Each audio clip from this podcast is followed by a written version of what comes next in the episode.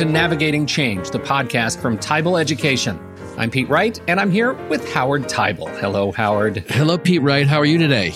I'm doing very, very well. We have a, a, very special guest with us on the show today, and I'm excited to have him on the show because he has been behind the scenes for so long now. It's about time we pull back the curtain. Lampros Fatsis has served as a one on one and team executive coach for over 25 years. He's been a student of personal and organizational transformation since he was in his 20s. And he's here with us today because the two of you have been uh, working on uh, this group coaching uh, program. I don't think we've really done a good service uh, to the group coaching program as long as you've been doing it, talking about what it is and how it works to help set the stage for preparedness for change that is coming continuously. We are faced with this onslaught of change in higher education and elsewhere. And we want to look at what, what it is that you guys are doing together to help equip us with the skills yeah. Uh, to to face the change ahead of us. Lamp and I just finished up working on a group coaching with a particular team. We thought it would be great if we could have a dialogue about why this work is so important. When I was at MIT, the most interesting guy there was a guy named Jay. Professor to me was a guy named Jay Forrester who's a father, one of the fathers of systems thinking, called it system dynamics back then.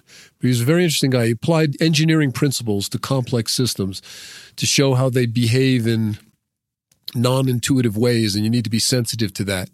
And that is absolutely true and insightful and important.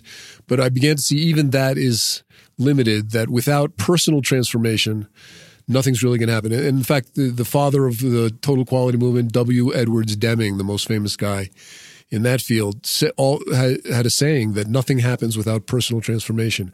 That became very, very real to me. There's a certain emotional resiliency that we need to bring to ourselves and to our work and to others so that we can navigate uh, this future that's increasingly uncertain. So I'm curious for you, Lamp, this this idea of creating real changes in oneself. How has that showed up for you? Because I think part of this is starting off with how we're showing up and how we can see that we're actually making these transitions. Yeah, no, absolutely. I think, as is true for a lot of people in uh, counseling fields and that kind of thing, it's their own their own transformation is sort of the is the underlying through line. For me, I mean, I, I, I suffer from I'd say not clinical, but mild depression for most of my most of my life into my 40s, and and I made a significant, significant, and and so far anyway, permanent shift in that. And for me, that's much more significant. Subsequently to that, 10 years ago, but subsequent to my sort of shifting out of a basic depression, I was uh, diagnosed with Parkinson's disease. And uh, the reality is for me that that's sort of back, I characterize that as background noise. It's really very easy to manage. Uh, not, and, and other other people think, well, that's that's interesting and strange that that's not a big deal for you.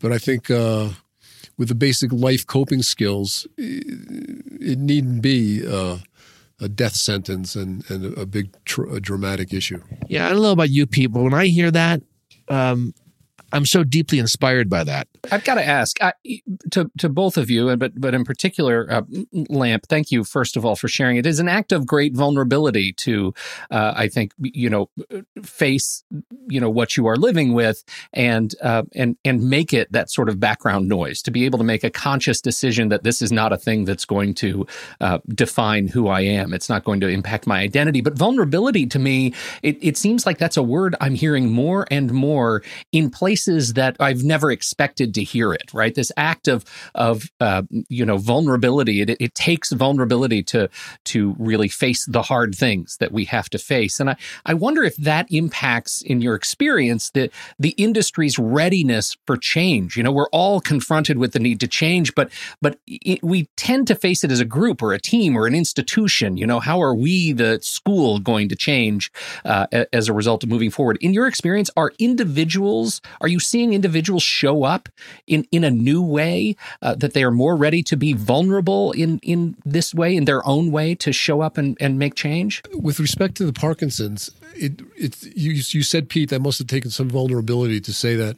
I've gotten to the point where telling the truth is the easiest path. There's no vulner. It's it's it may seem like it must be vulnerable, require vulnerability on my part, but I don't experience that because, and this applies both to the workplace and to personal life. Uh, the truth will set you free if you if you can just state candid, speak the truth all the time. Always, you know, sensitive to taking care of people's concerns, etc.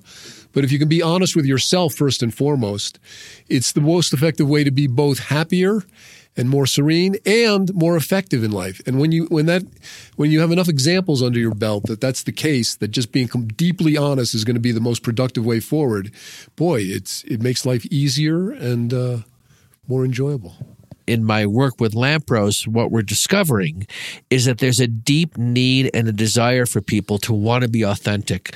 You know, we just went through this program with this small group, and one of the major reflections that they said about each other was, I now have a relationship with you that I didn't before. Particular emphasis needs to be put on this social piece of it. Uh, one, I mean, the, the model I think used to be one-on-one coaching for particular people in organizations, uh, and I and I've seen from our recent work together in these group coaching programs that uh, it's more sustainable. A, it's more fun, and B, it's more sustainable because they can they can be continuing on their own without us as the prompts and the coaches to support each other.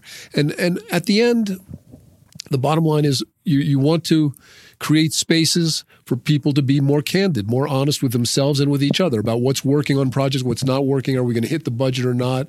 Am I in trouble with my job? How am I coming off in a group session? All of that stuff. If we can have more relationships where there's enough trust that people can be honest with each other and they won't feel threatened by that. They'll realize that it's really in the spirit of constructive of criticism. Then uh, you have you have a formula for uh, you know a learning organization and continuing uh, continuing to go forward. One of the things that that showed up also in this work and also in previous work together, and it's profound but so simple, in this idea that these people working together and learning how to be in conversation with each other, they're learning that they can say almost anything to each other if what they're doing is bringing care to the relationship. That is, seems so simple, but ultimately that's often missing. I mean, I can't tell the number of times people are not having the conversations with the people they should be talking to, but they're going to a peer or somebody else to say, here's my concern or complaint about that person, as opposed to going to that person and say, listen, I want to share something with you. And it's because I care about you that I want you to know this. What I say is when people begin to practice that and see that they can actually provide those uh, assessments and feedback, and the other person can see it as a contribution, that is the beginning of a certain kind of freedom you were talking about that often people don't feel like they have the capacity to do. So that this and and I'll tell you, we tie it back to education. We have to accelerate this capacity. Otherwise, they're not going to be able to make choices in a in a higher velocity way about trying to make those innovations they're talking about. Trying to offer something other than a piece of paper that says here's the degree. And also how do we have conversations if we're on the administrative side of the house with our faculty colleagues who are so critical to the conversations. Many of our listeners come from administrative functions supporting the faculty side of the house. And I have been focused on how do we get genuine conversations happening on those sides. But it starts with a, a, a certain kind of confidence and courage to be able to be in these conversations, but it happens through practice. There was a an, an, article years ago in the New York Times that I thought was fascinating, and uh, it was all about the 36 questions that will lead you to fall in love with somebody right? There's a psychologist that that came out with this thing saying, you know, you really can fall in love with anybody. Psychologist Arthur Aron, and here are 36 questions. If you sit down with somebody across the table and a, a, alone, and you ask each other these questions and do these exercises, you're going to fall in love with them. Now, I'm not uh, implying at all that you know part of what we need to do is fall in love with one another as we're going through our change projects. But one of the themes that I think is really interesting over some of the conversations we had last year with our guests, Howard, is that that going through a, a, a big change process and finding a way to express ourselves individually with a an increased sense of authenticity. Uh, I'll, I'll, say vulnerability again. Uh, being able to present in a way that is honest uh, about our fears and our anxieties leads to closer personal relationships, which greases the skids for everything. And it's one of the things I think is most interesting about this group coaching program. And one of the things that Lamp just said that, in fact, going through this as a team it makes a, a, substantial difference over you know going through this alone as an island because when we care about our peers in the boat with us we care about the performance of the boat it's the old teach a person to fish story what's the what's the what's the teaching someone to fish that we're that we're offering it's to be honest in making honest assessments of people and situations and to be open to receive and listen to honest constructive assessments of people and situations. And those are the, and, and what are the barriers to that? Well people feel defensive receiving them often at the beginning and they feel afraid that they'll not be they'll be disliked if they make an honest assessment that's negative of somebody else. So if you can get people over that initial hump and then they begin to see they begin to see the value to themselves and to others of being candid with each other, deeply candid about important matters at work. Then you, have got a dynamic that can uh, be self become self sustaining. I wanted to say right now, I'm feeling the love right now. right now, that's what's just happening to me. You know, I, I I I have to tell you how fortunate I feel to have Lampros in my life, um, and uh, and I know he feels that way about me.